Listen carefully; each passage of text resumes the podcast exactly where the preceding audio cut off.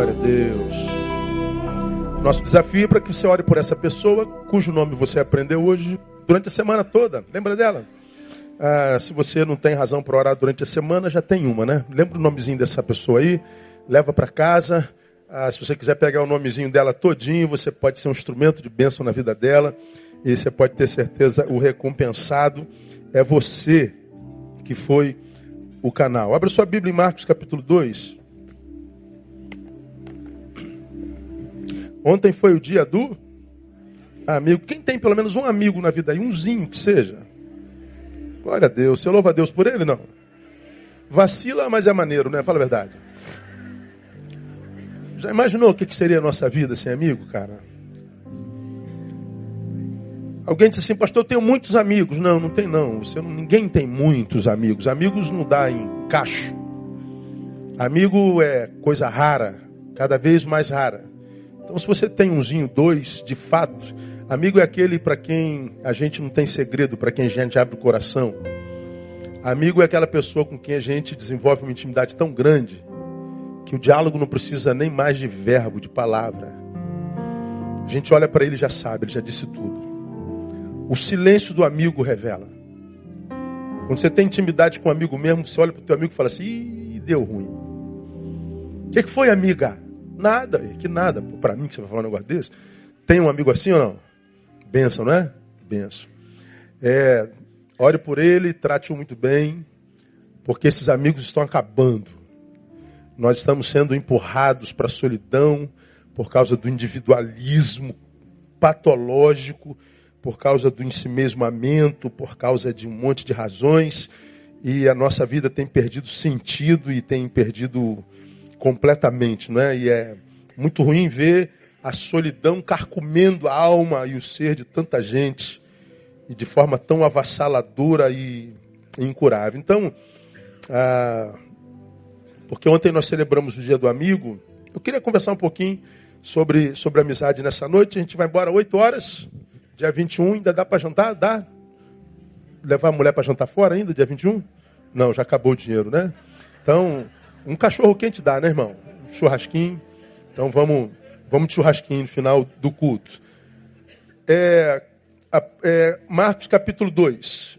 Mesmo assentados, de 1 a 12, diz assim: o paralítico de Cafarnaum. Alguns dias depois, entrou Jesus outra vez em Cafarnaum e soube que ele estava em casa. Ajuntaram-se, pois, muitos, a ponto de não caberem nem mesmo diante da porta, e que ele lhes anunciava a palavra. Nisso vieram alguns a trazer um paralítico, carregado por quatro. Não podendo aproximar-se dele por causa da multidão, descobriram o telhado onde estava e, fazendo uma abertura, baixaram o leito em que jazia o paralítico. Jesus, vendo-lhes a fé, disse ao paralítico: Filho, perdoados são os teus pecados. Ora, estavam ali sentados alguns escribas que arrazoavam em seus corações, dizendo: Por que fala assim este homem? Ele blasfema. Quem pode perdoar pecados, se não só que é Deus? Mas Jesus logo percebeu em seu espírito que eles assim arrazoavam dentro em si e perguntou-lhes: Por que arrazoais desse modo em vossos corações? Qual é mais fácil? Dizer ao paralítico, perdoados são os teus pecados, teus pecados, ou dizer, levanta-te, toma o teu leito e anda. Ora, para que saibais que o Filho do Homem tem sobre a terra autoridade para perdoar pecados, disse ao paralítico: A ti te digo, levanta-te, toma o teu leito, vai para a tua casa. Então ele se levantou, tomando logo o leito, saiu à vista de todos, de modo que todos pasmavam e glorificavam a Deus, dizendo: Nunca vimos coisa semelhante. Amém, amados? Um paralítico que chegou diante de Jesus, carregado numa cama, e que saiu da presença de Jesus carregando a cama na qual foi carregado. Um milagre que aconteceu. Agora todos vocês foram testemunhas e do que foi lido. Por que, que esse milagre aconteceu? Por causa dos amigos. quatro amigos que aquele paralítico tinha que disseram assim, cara, teu caso não é irreversível. Ainda que a medicina diga que sim. A palavra da medicina não pode ser a última, porque, meu amigo, nós ouvimos falar de um homem que tem mais poder do que os médicos. Nós vamos levar você lá. A tua causa é a nossa, a tua dor é a minha. E eles compraram a briga do paralítico, pegaram o paralítico com cama e tudo, e partiram para aquele culto no lar. Chegaram no culto, o culto estava cheio, não dava para entrar pela porta, não dava para passar pela janela. Louvado seja o nome do Senhor, não havia laje naquela, naquele tempo. Eles deram um jeito de subir pelo telhado, abrir um telhado, arrumar um. Tu imagina esse negócio, irmão? Tu tá no meio do culto, tem uma cama caindo do céu. Atrapalhando o culto. Jesus para o culto e diz assim, rapaz, que fé é essa? A palavra diz que Deus se encanta com a fé dos amigos. Não é com a fé do paralítico. Vendo-lhes a fé. Ele para o culto. E ele diz para o paralítico algo que o paralítico não interessava ouvir. Perdoado te são os teus pecados. Senhor, desculpa, ele não falou não, né? Mas deve ter pensado, Senhor, leva mal não, mas não estou preocupado com o céu agora não. Eu só quero jogar um futebol. É. Eu só quero ficar em pé. Não é bem isso que eu quero ouvir, não. Bom, Jesus perdoou o pecado e ele, é evidente, tinha crente lá dentro, né? Tinha uns religiosos lá dentro. Começa no coração em silêncio. O que esse cara pensa que é, mané? Perdoar pecado, herege. Aí Jesus, no espírito, ouve o coração dos fariseus e diz assim: por que, que vocês estão arrasando no coração de vocês a respeito de perdoar o pecado do sujeito? Tu imagina, cara, o cara está ali no seu farisaísmo, Jesus se mete no teu farisaísmo, sem você pronunciar a palavra, porque ele conhece a voz do coração, não é? E aí Jesus pergunta: o que é mais fácil, perdoar pecados ou dizer ao paralítico anda? Eles não responderam. Então, para que vocês saibam, porque eu já perdoei pecado, que eu tenho poder, todo poder no céu e na terra, eu agora que já perdoei o pecado desse homem, vou dizer para ele, levanta e anda. E o cara levantou, pegou o leito e andou. Tudo isso. Devolução de saúde a um paralítico, a um homem que vivia a vida pela metade de integridade, ao coração tomado por uma religiosidade fria e dura. Ele leva o calor do seu poder aos presentes. Ele leva espanto porque eles nunca viram aquilo e a glória do seu nome é, é, é levada a efeito, por quê? Porque haviam quatro amigos sinceros no recinto. Quando nós estamos no meio de uma amizade sincera, irmãos, nós estamos dentro de uma ambiência onde o Deus do céu se manifesta. Eu queria dizer a você nessa noite que tem amigo e é amigo, fiel, quando vocês dois estão juntos, vocês estão em culto. E se o ajuntamento de gente que se diz amiga não é culto, então não é amizade verdadeira. Então a, a primeira, primeira reflexão para nós nessa noite, para você que levantou a mão e diz que tem um amigo, quando você está com seu amigo, que você desenvolve, aquilo pode ser chamado de culto. Muitos de nós temos amigos que a gente imagina ser amigo, mas o que a gente faz junto não pode ser feito junto da presença de Deus, jamais. Porque nunca aquilo seria chamado de culto. Então não é seu amigo. Não é sua amiga. Como já disse aqui no outro culto de amigos lá para trás, Deus não é um estraga prazeres. Mas se ele não puder ser convidado para os seus prazeres, logo, logo os seus prazeres estragarão a sua vida. Deus não é um estraga prazeres, mas se ele não puder ser convidado para os seus prazeres, logo, logo seus prazeres estragarão a sua vida. E a gente vê isso acontecendo assim, ó, como regra. Estamos diante de um episódio cujo milagre acontece, cuja cura acontece, cujo espanto pelo poder de Deus acontece, onde salvação acontece por causa de verdadeiras amizades. Quem achou um amigo, achou um tesouro incomensurável. Louve a Deus pela vida do seu amigo.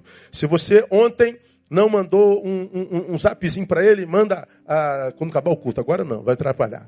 Então, manda quando acabar. Manda um beijo para ele. Manda um abraço. Louva a Deus pela sua vida. Ontem teve um amigo que escreveu um textão bacana, né? Assim, fiquei emocionado com o cara. Assim, Pô, tá inspirado, hein, brother? Nunca vi tu falar dessa forma, nunca vi homem algum falar desse jeito. E ele falou que me emocionou e eu fiquei muito feliz pela, pela fala do Brodão, de, de alguns outros que mandaram para mim. Eu fiquei muito feliz por isso. Louvamos a Deus pelo nosso amigo. Então, nesse milagre aqui, como você sabe,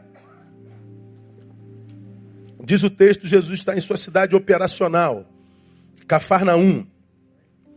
E a cidade de nascimento é Nazaré, você sabe disso. Mas Jesus montou a sua base operacional em Cafarnaum porque o texto diz em outro lugar que Nazaré não tinha fé. E onde não há fé, até Deus tem dificuldade para trabalhar. Então Jesus foi para Cafarnaum. E lá ele encontra esses amigos de fé. Agora lembra que eles tinham fé em Jesus e não havia cristianismo ainda. Então ele fala de uma fé que transcende a religião. Ele fala uma fé inerente, ou seja, dom de Deus. Uma fé que não é fé verborrágica, discursiva, litúrgica, mas é uma fé que produz ação solidária. É uma fé que leva aquele que a possui a um movimento, a uma vida de ação, uma vida de transformação, faz do que a possui um, um agente de transformação. Aquele milagre não teria acontecido se aquele paralítico não tivesse amigos. Então, amigos precisam ser honrados, amigos precisam ser venerados. Agora, de repente, você está aqui e está dizendo assim, pastor, eu não tenho um amigo. Aí eu me lembro de, de Shakespeare. Shakespeare disse: se você se sente só, provavelmente seja porque você ergueu muros ao invés de pontes. Pontes unem partes distantes e muros separam gente perto. Então nossa postura no caminho vai fazendo da nossa caminhada o que ela é. Então, como, como a gente está falando de amizade, é, eu quero muito louvar a Deus pelos amigos que eu tenho e graças a Deus eles não são muitos, mas eles são muito verdadeiros e eu louvo a Deus por cada um deles. Agora, à luz da postura desses meninos, eu queria fazer uma análise bem rapidinho do que seja uma verdadeira amizade. Quem é o verdadeiro amigo da gente, irmão? Quando é que a gente pode chamar alguém de verdadeiro amigo? E por que, que eu, eu coloco essa, essa, esse adjetivo na frente, esse verdadeiro? né? Ele é amigo verdadeiro. Porque tem um amigo da onça, né? É amigo, é, mas da onça. Você conhece a história do amigo da onça, cara? De onde saiu isso? Um, um, dois ronceiros conversando, né?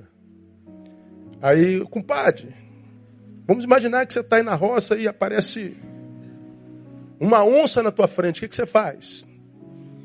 Aí ele falou, ô compadre, eu saio correndo, mas se a onça for mais ligeira que você, Então tá, eu não corro, eu subo na árvore, mas e se a onça subir a árvore também? É, então também não dá. Ah, então pega um pedaço de pau e espero ela. E se o pau for mais fraco que a cabeça dela? Aí o compadre falou assim: Ô compadre, tu é amigo meu, amigo da onça. Né? Nada que eu faço dá certo, só a onça que dá. Né? É daí que nasce o amigo da onça. Né? Tem um amigo da onça, senta contigo direto mas sentado contigo sofre com a tua alegria. Ele não fala, mas sofre com a bênção do seu casamento. Ele sofre com a tua intimidade com Deus. Ele sofre com a tua ascensão. Ela sofre porque teu cabelo é mais liso, irmã. Ih, as irmãs, viu? Reagiram. Tá vendo? Ela sofre porque você emagreceu, irmã. ela sofre porque tu ganha metade dela, mas você vive melhor do que ela. Mas é aquele amigo que diz: tamo junto, tamo junto, tamo junto, irmão, tamo junto. Amigo da onça. Quais são as marcas da verdadeira amizade? Vamos lá. Para mim, já ministrei em outras circunstâncias aqui. O verdadeiro amigo, ele é sobretudo semelhante a um parteiro. O verdadeiro amigo é, na verdade, um parteiro. O parteiro ou a parteira é aquela que dá a luz, traz a luz. O texto diz: ajuntaram muitos a ponto de não caberem no mesmo, na, no mesmo diante da porta. Eu não sei a Nisso vieram alguns a trazer-lhe um paraíso, um paralítico. Então eles estão dizendo: olha, os amigos é, trouxeram o paralítico, eles queriam que aquele paralítico é, é, renascesse da paraplegia. Eles queriam que nascesse um novo homem daquele homem.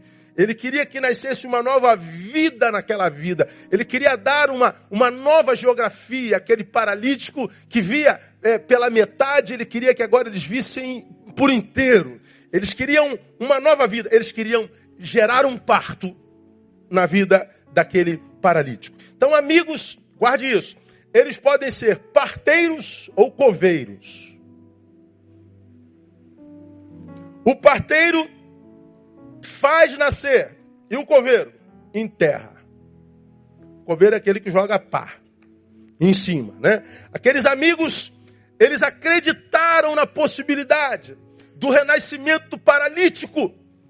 Aqueles amigos, eles acreditavam contra toda perspectiva e possibilidade, contra a lógica, meu amigo pode renascer. Meu amigo pode ficar de pé. Meu amigo pode olhar no horizonte. Meu amigo pode ter uma vida melhor do que, do que, do que essa que ele vive hoje. E se depender de mim, meu amigo vai passar por essa experiência. Meu amigo vai passar por esse, esse renascimento. E aí, esse amigo parteiro, primeiro ele crê e depois leva no lugar certo. Ele leva para a presença de Jesus. Por quê? Porque aqueles meninos, eles eram parteiros, eles tinham fé. Como eu falei, aquela fé que produz ação.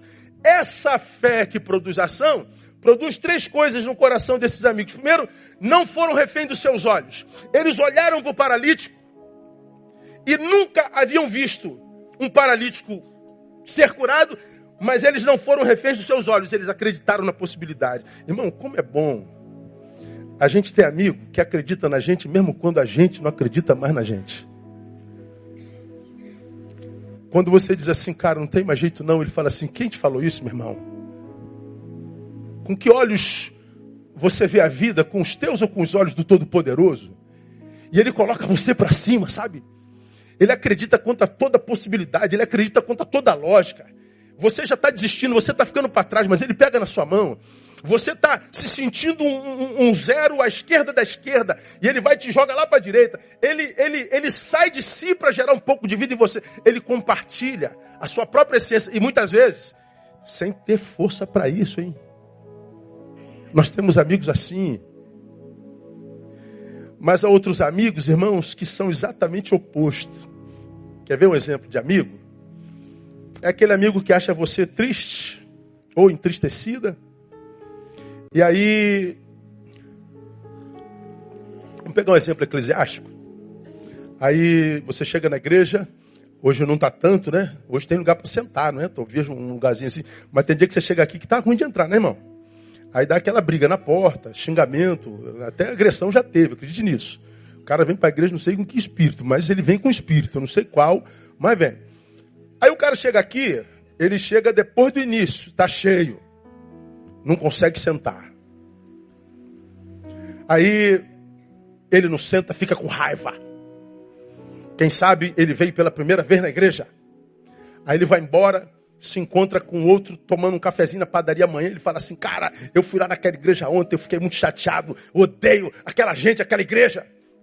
Aí, mas por quê? Porque eu, eu quis sentar não tinha lugar. Bom, ele tem razão de ficar triste porque não sentou, mas podia se alegrar porque tinha 1.484 pessoas sentadas, não podia? Ele tinha 1.484 razões para se alegrar e uma para não se alegrar. Qual a opção que ele faz? Há uma opção. Aí ele sai destruindo tudo. Aí ele está sentado no café ele se encontra com um amigo. É, tu tem razão. Verdade. Isso é falta de amor, falta de consideração. É, você tem razão de, de, de, de, de falar mal daquela gente, daquele povo todo. E aí, o cara está concordando com a mediocridade do amigo. Quando ele poderia simplesmente dizer, pô, amigo, você pode até estar tá chateado porque não sentou, mas tinha 1.500 pessoas quase sentadas, alegre-se com eles. Isso não é razão para você estar tá chateado, não. Pensa comigo, raciocina comigo. O amigo não é aquele amigo que concorda com tudo. O amigo é aquele que abre novas janelas de reflexão. É aquele que faz com que ele veja numa nova perspectiva. Se existe nova perspectiva. O amigo não é aquele que diz, eu estou triste, vou abandonar a igreja. É, faz bem, porque é, é, é, existe muita gente sem amor na igreja. É claro que existe, porque a igreja é feita de gente. Como eu já preguei aqui. Pô, a igreja, a igreja não podia ser assim, mas é, por quê? Porque você é membro dela, irmão. Se você não fosse membro, talvez a igreja fosse melhor. Mas não tem jeito, você é membro dela. Jesus tinha uma igreja com 12 membros. O tesoureiro era Judas. Tá bom para você, pastor? O vice-presidente era Pedro, tá bom para você, irmão? Que nega o Senhor, corta a orelha dos outros. Ele não foi abandonado só por Judas. Depois que Judas abandonou, todos os outros abandonaram. Nem a igreja na qual Jesus era pastor era perfeita, só tinha 12 membros. E como é que você pode imaginar a ideia de ter uma igreja perfeita? Não existe. E quando você achar, não entre nela, pelo amor de Deus, você vai estragar. Então, não existe. O amigo é aquele amigo que, que, que nos confronta com a verdade, não é o que passa a mão na nossa cabeça. Não é o que alimenta a minha mediocridade, é aquele que, pelo contrário, me faz renascer. É aquele que diz o seu pensamento é equivocado. E com todo amor eu te digo, com todo respeito eu te digo, com, toda, com, com, com respeito à história de tantos anos eu te digo, você está pensando errado. E aí, esse amigo, irmãos, ele abre um leque novo de, de, de reflexão, ele faz a gente pensar sobre a vida, porque muitas vezes os nossos olhos estão embaçados por causa da nossa passionalidade. Esses amigos, eles não foram reféns dos olhos. Não há mais jeito. Ah! E eles botam um cara na cama e chegam na casa, continua sem jeito, não dá para entrar pela porta, não dá para entrar pela janela. Meu Deus do céu, tem que ter um jeito. Eles não são reféns dos olhos. Eles sobem, tiram o telhado e descem com a cama. Amigos são parteiros eles sempre fazem algo novo nascer em nós. Eles não deixam o que em nós é precioso morrer. Hoje o que a gente vê é tantos amigos, irmãos, matando tanta coisa boa em outros amigos. É o amigo que convida o amigo para sair e quando sai leva esse amigo para lugares e para produção de coisas que a esposa não pode saber, que o filho não pode saber. E aí vocês são amigos que têm segredos, mas segredos que vierem à baila destrói a família do amigo com o qual você se relaciona. Isso não é amigo. Amigo que ameaça a integridade da tua família, amigo que te afasta da tua vocação, amigo que te afasta da comunhão com os santos, amigos que te afasta da razão da tua existência, não é amigo. Isso é coveiro. Amigos fazem renascer em nós áreas que estão é é, é, é, é, inoperantes. Aqueles meninos tinham fé que produz ação, não foram reféns dos olhos, não foram reféns da opinião alheia. Isso eu amo demais. Tu imagina, irmão, você chegando num culto e não chegou com o cavalo do ano, nem com a charrete do ano. Chegar a pé, nem busão tinha, e carregando uma cama nas costas. Imagina atravessando a, a vila, atravessando a, a, a, a, cidade com um paralítico nas costas. Imagine chegando no culto, carregando o aleijado nas costas. Ah, hoje ia ser zoado até, nego tirar foto, ia publicar, ia te zoar, ia te envergonhar, porque era um mico dos gigantes. Mas eles não se preocuparam com a própria imagem. Eles não se preocuparam com o que iriam dizer. Eles não se preocuparam em ser chamados de ridículos. Eles não se preocuparam com a imagem. Nós precisamos ver esse amigo renascer. Por causa da fé dos amigos, o paralítico renasceu. Como são teus amigos, irmãos?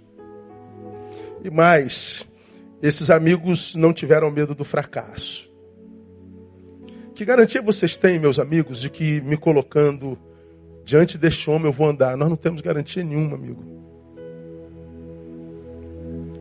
Nós simplesmente cremos. E em nome da nossa fé a gente vai agir. Eu não sei se eles ouviram algum sermão que eu preguei, acho que não. Porque houve um sermão que eu disse: quem tenta pode fracassar, mas o maior fracasso é não tentar nunca. Eles sabiam disso. Nós não temos garantia nenhuma de que a gente vai chegar lá. Nós não temos garantia nenhuma que vai ter um lugar para a gente. Nós não temos garantia nenhuma que ele vai dar atenção para a gente. Nós não temos garantia nenhuma que esse negócio tem cura. Nós só temos a nossa fé, amigo. E em nome da nossa fé nós vamos. Meu irmão, que amigos são esses?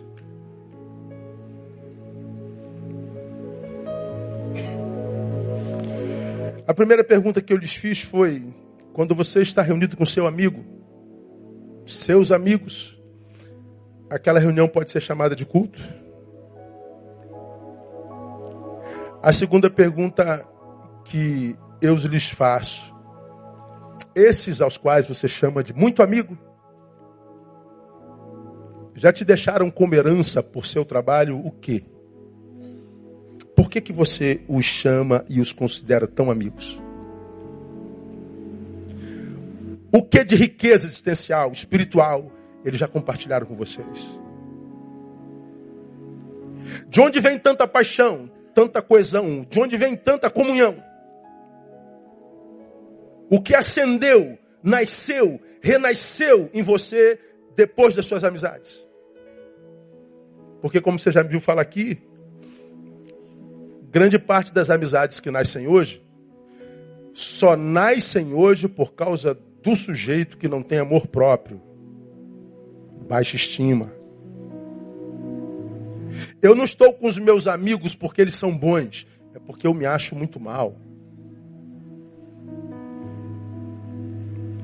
Eu não estou na presença deles porque a presença deles é, é, é são, é, é, são edificantes, não. Eu estou na presença deles porque eu não suporto a minha.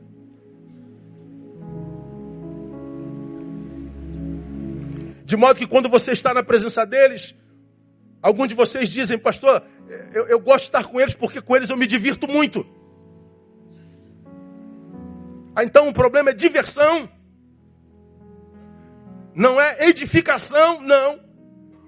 Então a sua relação não é de construção, evolução, não, é de passatempo.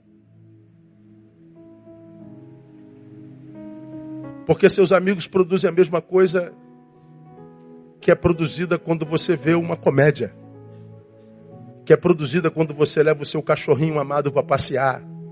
São relações divertidas, são relações passatempo.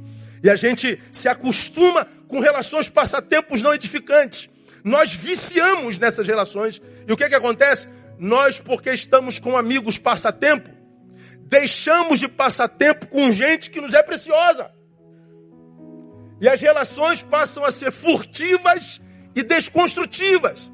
Não são amigos. A amizade que vale a pena é a amizade que depois do encontro me faz ver em mim algo que eu não via antes do encontro. É gente que me apresenta a mim. É gente com quem eu estou e que vejo de fora e apresento a eles uma nova versão de si mesmo. É como disse José Saramago, né? Para ver a ilha eu tenho que sair da ilha. Quando a gente está de fora, a gente vê melhor. Amigos, eles se, se analisam, eles se veem em outra perspectiva e eles apresentam um ao outro uma versão de si que a gente nunca veria se não fosse através dos olhos deles. É, a amizade é edificante. Quem achou um amigo achou um tesouro incomensurável, porque eles fazem brotar em nós vertentes que jamais brotariam se eles não existissem. Quem são os amigos? Quais são os amigos que vale a pena? São os amigos parteiros. Aqueles que, por causa da fé que tem, e não tem a ver com religião. Você sabe que tem muita gente na religião que é religioso, mas não tem fé, o caráter é duvidoso. E tem gente que nunca entrou numa igreja evangélica e tem uma fé que a gente inveja. Gente de Deus mesmo. E que a gente não pode perder de jeito nenhum, porque a gente empobrece a gente fica pior. Então, o verdadeiro amigo, ele é, na verdade, um parteiro. Nossas relações não podem ser só passatempo e nem divertidas. É claro que quando a gente é amigo, a gente está junto e dá boas gargalhadas. Principalmente quando a gente começa a falar da vida dos outros, não é? Às vezes a gente está com, com, alguns amigos e pô, cara, a gente está falando mal dos outros, né? Aí alguém sempre diz assim, ah, mas fala mal da gente também, então tá tudo certinho. Não é verdade? Quem nunca falou mal de ninguém aqui, diga glória a Deus. Senhor, acabou tua glória, né? acabou tua glória. Né? Então, tem jeito, todo mundo fala mal de todo mundo. Né? Ah, mas fala mal da gente também. Então a gente começa a rir da gargalhada, a gente vai lembrando de uns personagens no culto, e no ministério, e no trabalho, e a gente vai dando boas gargalhadas, mas dá gargalhada que não acaba mais. Ainda mais quando você toma muita Coca-Cola com limão, aí vai ficando alegre, né? Aí pronto. Então a gente louva a Deus pelos amigos, mas a amizade não é só diversão, tem hora que a gente senta e chora junto. Amigo é aquele que sorriu conosco, deu gargalhada conosco, mas é aquele que diz assim: agora você vai ter que ouvir, meu brother, senta aí. Com todo amor, com todo carinho, só lhe digo porque é você. Se não fosse você, cara, eu não me meteria na vida. E a minha oração, irmãos, é que Deus nos dê a graça de continuar com a capacidade de escuta, sabe? Você se lembra que a gente pregou aqui há bem pouco tempo atrás, citando as cartas aos, aos igrejas do Apocalipse? E aparece lá por várias vezes. Quem tem ouvidos, ouça o que o Espírito diz à igreja. Aí vai repetindo, quem tem ouvidos, sete cartas, sete vezes. Quem tem ouvidos, ouça o que o Espírito diz à igreja. Essa fala é repetida lá no Apocalipse. O Apocalipse revela o tempo das últimas coisas, do escatom. Esse versículo, na minha compreensão, é um, um, a, a ideia de Deus falar conosco é o seguinte, meus filhos, eu, o Senhor da igreja, vou falar à igreja até os últimos dias. Lá no, no ponto final do Apocalipse, que na minha concepção já começou. Mas lá no ponto final, o Espírito Santo continuará falando à igreja. Mas, ele ao mesmo tempo está dizendo: o que eu não sei se toda a igreja continuará ouvindo. De modo que se você tem ouvidos, ouça. Como quem dá a ideia de que no tempo final, uma das áreas que nós perderíamos com muita proporção era a capacidade de escuta. Nós não ouviríamos mais nada, nem ninguém, nem coisa alguma. Esse tempo já chegou, não. É como se Deus estivesse revelando. Eu vou falar com minha igreja até o final mas minha igreja não ouvirá mais. A geração do tempo do fim não terá mais essa capacidade de escuta. Então, se você tem, ouça. E eu acho, irmão, que um dos meios pelos quais Deus vai falar até o fim através das nossas boas amizades. Porque a gente não ouve mais ninguém senão aqueles a quem a gente ama muito. E mesmo aqueles que a gente ama muito, a gente já está deixando de ouvir. É só você lembrar do que aconteceu no nosso país depois das eleições desse último ano. Ninguém ouve mais ninguém. Citei hoje de manhã no sermão, queria desafiar você a ouvir o sermão de hoje de manhã, importantíssimo para a vida da igreja. Eu falei que houve um tempo na vida dos homens em que o nosso problema era a culpa. Tínhamos um litígio, a gente buscava o culpado. Quem é o culpado do nosso litígio? Então o problema do homem era a culpa. Hoje, o problema do homem não é mais a culpa, é a razão. Todo mundo cheio de razão. Se entramos no litígio, eu tenho razão. Ele lá diz a mesma coisa. Razão tenho eu. Não, razão tem eu. Ele tem razão. Bom, como está todo mundo cheio de razão, a gente não tem por que conversar, porque eu não vou abrir mão da minha razão por causa da tua. Então tu fica lá porque eu fico para cá. Aí eu fico pensando, meu Deus, eu nunca imaginei que um dia ter razão seria pior do que ser culpado. Nosso problema hoje é a razão. Por que, que nós estamos cheios de razão? Porque nós abraçamos uma verdade que é nossa subjetiva e não temos mais condição de ouvir outras verdades, outras versões dessa verdade. Como já ministrei aqui, nós temos a, a, a, esse lado que é que é a tese, e temos esse lado que é a antítese. Como nós não dialogamos, nunca chegaremos à síntese. Então nós temos um enganado à direita, um enganado à esquerda, sem a possibilidade de chegar à verdade, porque não há diálogo. Então, é, quando a gente fala de amigo, a gente fala de alguém que eu acredito é alguém com quem nós temos ligações de alma e que Deus pode usar como canal para continuar ministrando o nosso coração. Não abra mão dos seus amigos, amado. Tenho certeza que aqui nessa noite, se Deus colocou essa palavra no meu coração, trouxe alguém para ouvir. Tem gente que está rompido com amizades de décadas, por causa de política, por causa de ideologia, por causa de questiúnculas, por causa do fato de ter razão gente que Deus usou para formar o teu caráter, gente que caminhou contigo no deserto, no vale da sombra da morte, por causa de uma divergência de ideia, você abriu mão dessa amizade.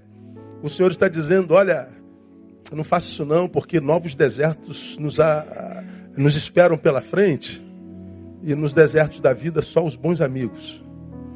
Amigo é quem rói o osso com a gente, irmão. É aquele camarada que senta com a gente para jantar no restaurante mais caro do Rio de Janeiro mas é aquele que come arroz com ovo, dando glória. Esse é o amigo, é o parteiro. Louve a Deus por seu amigo e reconcilie-te com ele. Mas o verdadeiro amigo é não só um parteiro, mas é aquele que não desiste de ajudar. Está implícito em tudo que eu já falei. Não podendo aproximar-se dele por causa da multidão, cobriram o telhado onde estava, descobriram o telhado onde estava, fazendo uma abertura, abaixaram o leito que jazia o paralítico. Não tem que dar um jeito, tem um jeito, não tem que ter um jeito. E sempre tem um jeito, né? Quando a gente se esforça, sempre tem um jeito.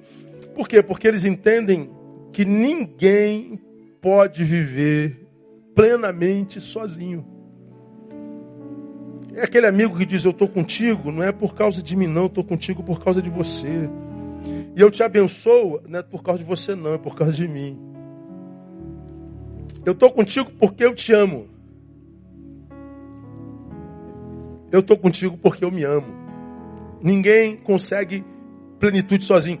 Aquele paralítico, ele não conseguiria só. Aí aqui vai uma outra reflexão. Quando a gente fala de amizade, na nossa perspectiva, a gente diz assim: Poxa, eu, eu tenho bons amigos porque eles fizeram muito por mim. Agora, você também é bom amigo e fez muito por alguém? Alguém pode testemunhar a teu respeito do quão bom amigo você é? É aquele, aquele ditado relacional, a gente passa para o campo do amor, não é? A gente sai do, do estorguei e vai para o pro, pro Eros.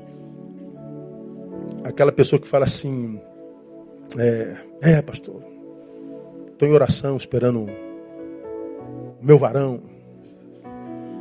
Eu estou em oração esperando a minha varoa. Aí tem um monte de varão esperando varoa e um monte de varoa esperando varão. É assim, não é?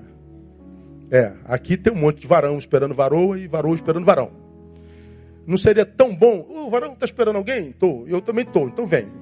Manuel, vamos, vamos nos apaixonar? Não é assim, né?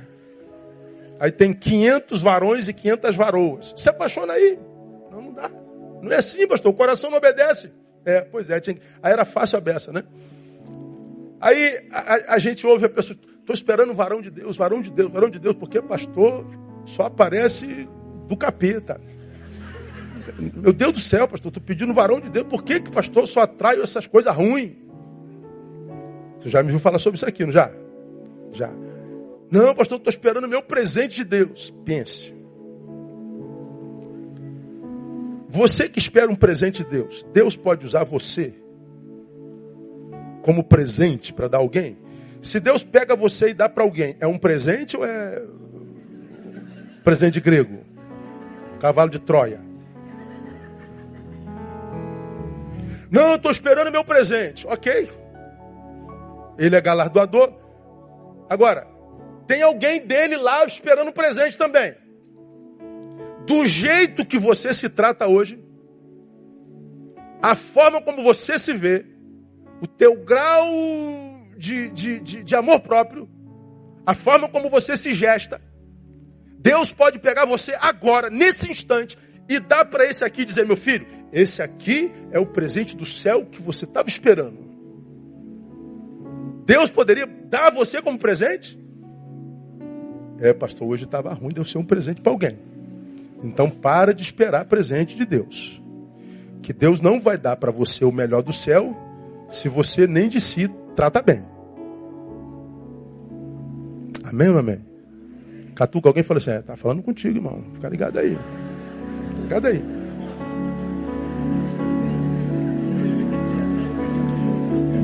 A orelhinha vai queimando, né, irmão? É, meu irmão. Tô orando a Deus por um presente há muitos anos. É. Quer um presente? Quero. Seja um presente. Seja um presente. Você lembra, eu atraio da vida o que ofereço à vida. Pego no bolso, lembra? Um punhado de alpiste, jogo aqui. Se eu atrair, eu atraio o quê? Passarinho. Se eu jogar aqui um punhado de carniça, se eu atrair, atrai o quê? Urubu. Se eu jogar aqui de trás um pouquinho de açúcar, eu atraio o quê? Formiga. Eu atraio da vida o que eu ofereço à vida. Então você que só atrai vagabundo, piriguete, por que, que você só atrai gente ruim? Pô, pastor, senhor sabe que eu nunca pensei nisso? Pensa! O amigo ia falar, pô, brother, tu só arruma coisa ruim, brother. Você parece que tá com uma cumba em cima, você tá com urucubaca. Você é um homem de Deus, rapaz. O que está vendo? O que, que você está oferecendo? Vamos rever a, a nossa oferta para a vida? Que tipo de amigo que você atrai? Que tipo de amiga você atrai? Que tipo de gente você atrai?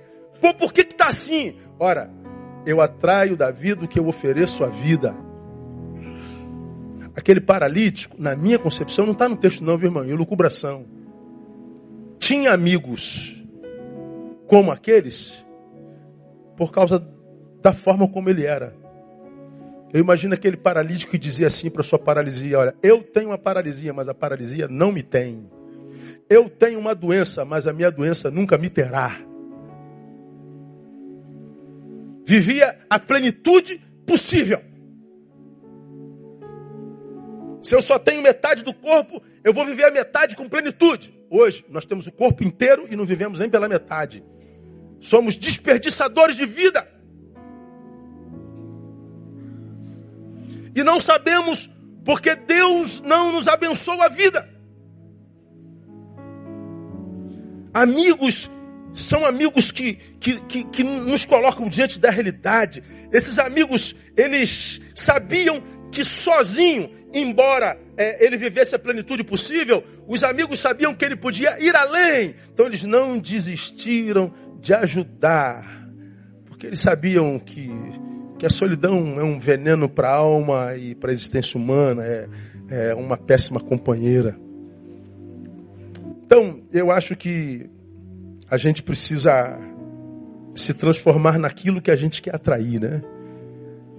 A gente, como a gente fala aqui, principalmente quando a gente está mal, a gente não está bem com a gente, num período ruim na nossa história, e está tudo dando errado, a gente diz, meu Deus do céu, o que está acontecendo comigo? Pai, faz alguma coisa, fala alguma coisa. O que está rolando aqui? Tem que ter alguma coisa errada. Aí o crente logo pensa que é o diabo, né?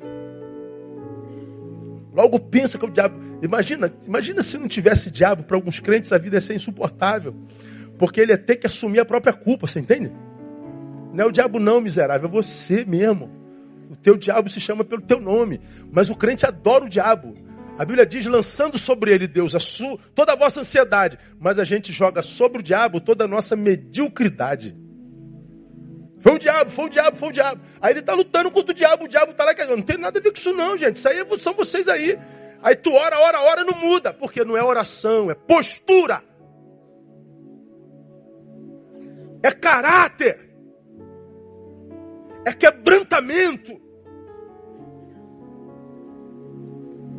É hombridade para pedir perdão, para voltar, para se reconciliar, não é oração. Preguei sobre isso tem um mês atrás, você se lembra disso? O povo sai do Egito, está diante do mar. Moisés busca o Senhor oração. Aí Deus fala assim: Por que clamas a mim? Isso não é hora de oração, não, meu filho. Isso não é de oração, não, Moisés. Vaza daqui. Mete o pé na porta do mar que o mar se abre. Isso é metendo o pé na água, meu irmão. É assim, vai lá e mete o pé. Nada de oração. Ele mete o pé e e a, e o mar abriu. Abriu ou não abriu? Abriu. Você vai lá no livro de Atos, no finalzinho dos, dos evangelhos, no início de Atos. O Senhor diz assim: Ficar em Jerusalém até que do alto vocês sejam revestidos de poder. Lá atrás ele diz: Mete o pé. Lá ele diz: fiquem parados. Não saiam para evangelizar, não saiam para ganhar o um mundo, não saiam para curar, não saiam para produzir milagre, não saiam para porcaria nenhuma. Fica aí até que vocês sejam revestidos de poder. Quando sai, não interessa, fica aí. E eles ficaram. Até que Atos 2 desce. Lá na frente, a Bíblia diz que nós temos que fugir da idolatria e da prostituição.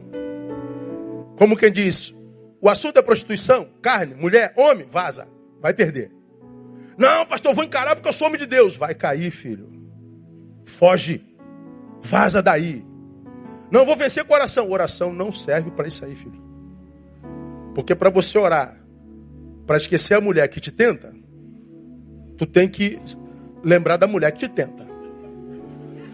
Ô Deus, tira a irmã Robervalda da minha vida, aquela mulher me deixa maluco. Aí tu falou da Robervalda, aí a tentação aumenta. Aí tu ora mais ainda, Deus, a Robervalda não, tira essa mulher daqui. Tu tá falando da Robervalda o tempo inteiro. Tenta... Quanto mais tu ora, mais tu fala da Robervalda. Mais tu fala da Robervalda, mais tu ora. Mais tu ora, mais tentado tu... Foge! Lá na frente, mete o pé! Espera, foge. Isso é estratégia de Deus para a vida, irmão amigos fazem a gente acender, amigos nos ajudam a pensar, amigos sabem que sozinho a gente não pode, a gente, porque é bom amigo, sabe que ele sozinho não pode. A Bíblia diz lá no Éden, isso é uma questão edêmica, é lá no Gênesis, na Gênese da vida, está escrito, preguei em 2018 ano todinho sobre não é bom que o homem esteja só. É possível, sim, mas nunca será bom. A vida só encontra sabor no encontro, mas quando a gente se encontra com gente boa, e quando é que a gente se encontra com gente boa? Quando a gente é gente boa.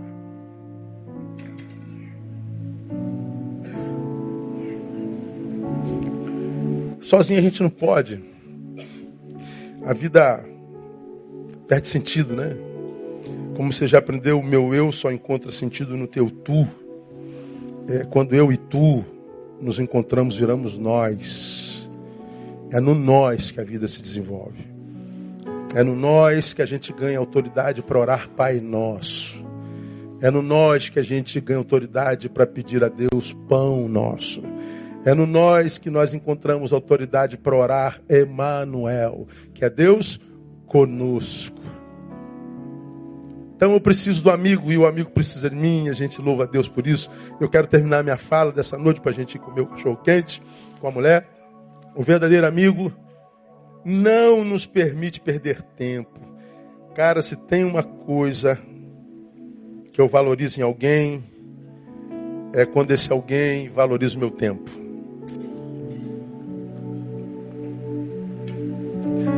Quando o cara diz assim, pastor, eu valorizo o tempo que o senhor. Quando esse cara diz assim, olha, o seu tempo é precioso, ele está me abençoando demais.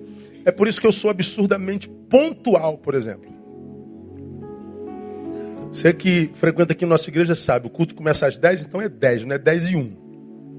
Aí tem cinco pessoas, começa com as cinco. E os retardados? O retardado vem depois. O problema dele, eu vou valorizar quem chegou na hora.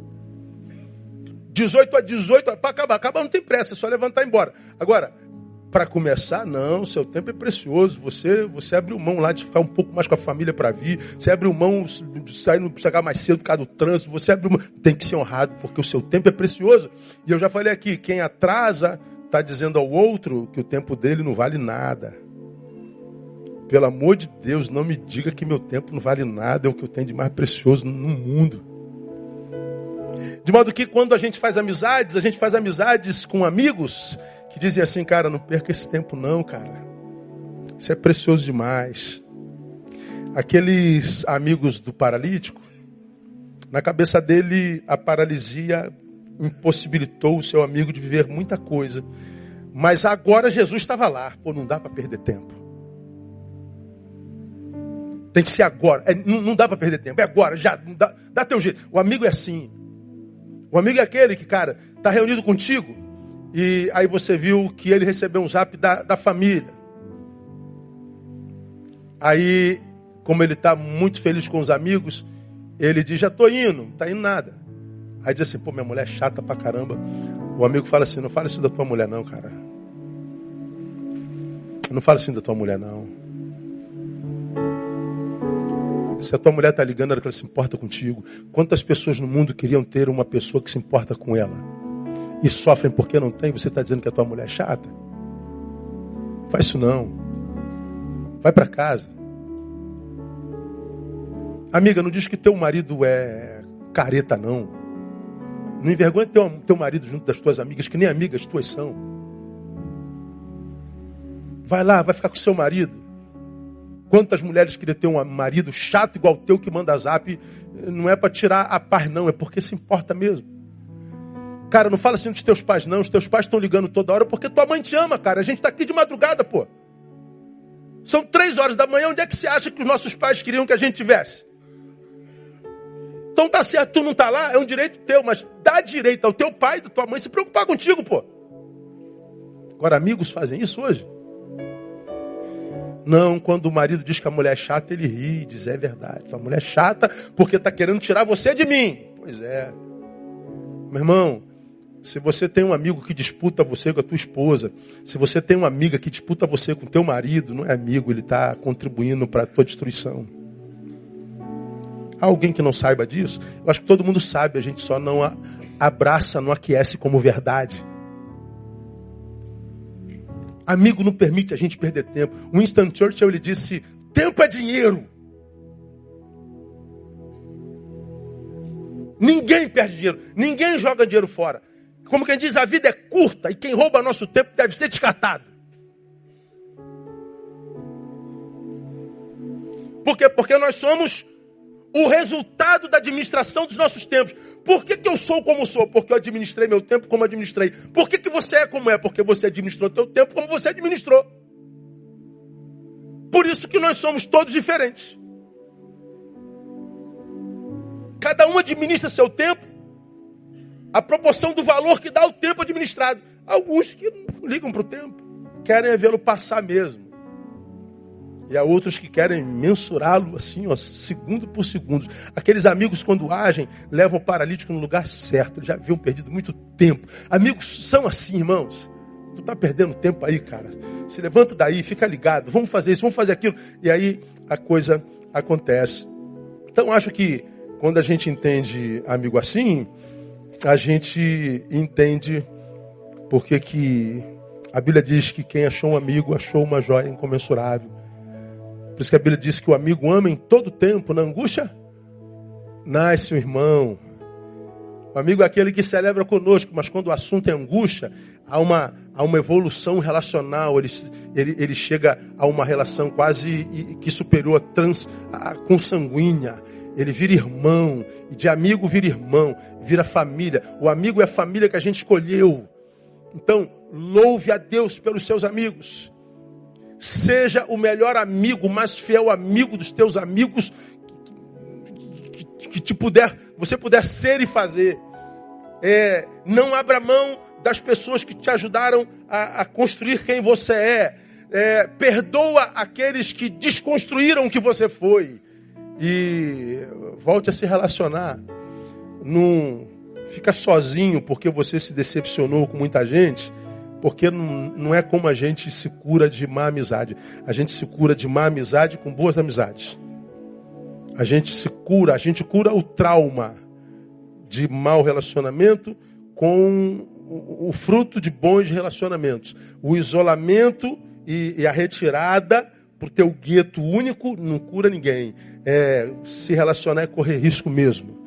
Agora, se você mais do que buscar alguém luta para ser alguém buscado, aí você vai ver que a oferta vai mudar a, o que se atrai. Cada um atrai da vida aquilo que oferece a vida. Então a minha oração nessa noite, no dia do amigo, no dia que foi ontem, Que Deus lhe dê a graça, primeiro, de ser alguém capaz de ser doado a Deus para outro alguém como o melhor amigo dele. Que você seja um presente trabalhado na mão do Altíssimo para que você seja doado a alguém, porque se Deus te der alguém, se alguém é alguém que Deus deu para você também, então você vence solidão. Que Deus te dê a graça de se não é, é, se tornar o, o presente dado é, alguém digno de receber um presente doado, porque está na nossa natureza, no nosso cerne. Não é bom sozinho. E essa, esse sozinho do texto não é só é, de, um, de um marido, de uma mulher, de um, é de um ser humano, é de um igual. É, a gente sabe que nem todos casarão, nem todos constituirão família é, tradicional, nem todos terão filhos. Hoje em dia, nem todos querem ter filhos e acha que é, só existe esse lugar para ser feliz. Não. Tem gente que consegue ser feliz sem viver a conjugalidade, mas porque tem gente muito preciosa do lado. Cada um com a sua vocação, cada um com, com, com o seu chamado, cada um do seu jeito. E uma coisa eu sei: independente do nosso jeito, há lugar em Deus para nós. Aquela casa estava cheia de gente, mas ainda coube uma cama e mais cinco pessoas. Como eu não sei, irmão, eu só sei que na presença de Jesus cabe qualquer pessoa que anseia por Ele agonizantemente. Vamos aplaudir a Ele e vamos louvá-lo por causa do nosso amigo, por causa da nossa amiga.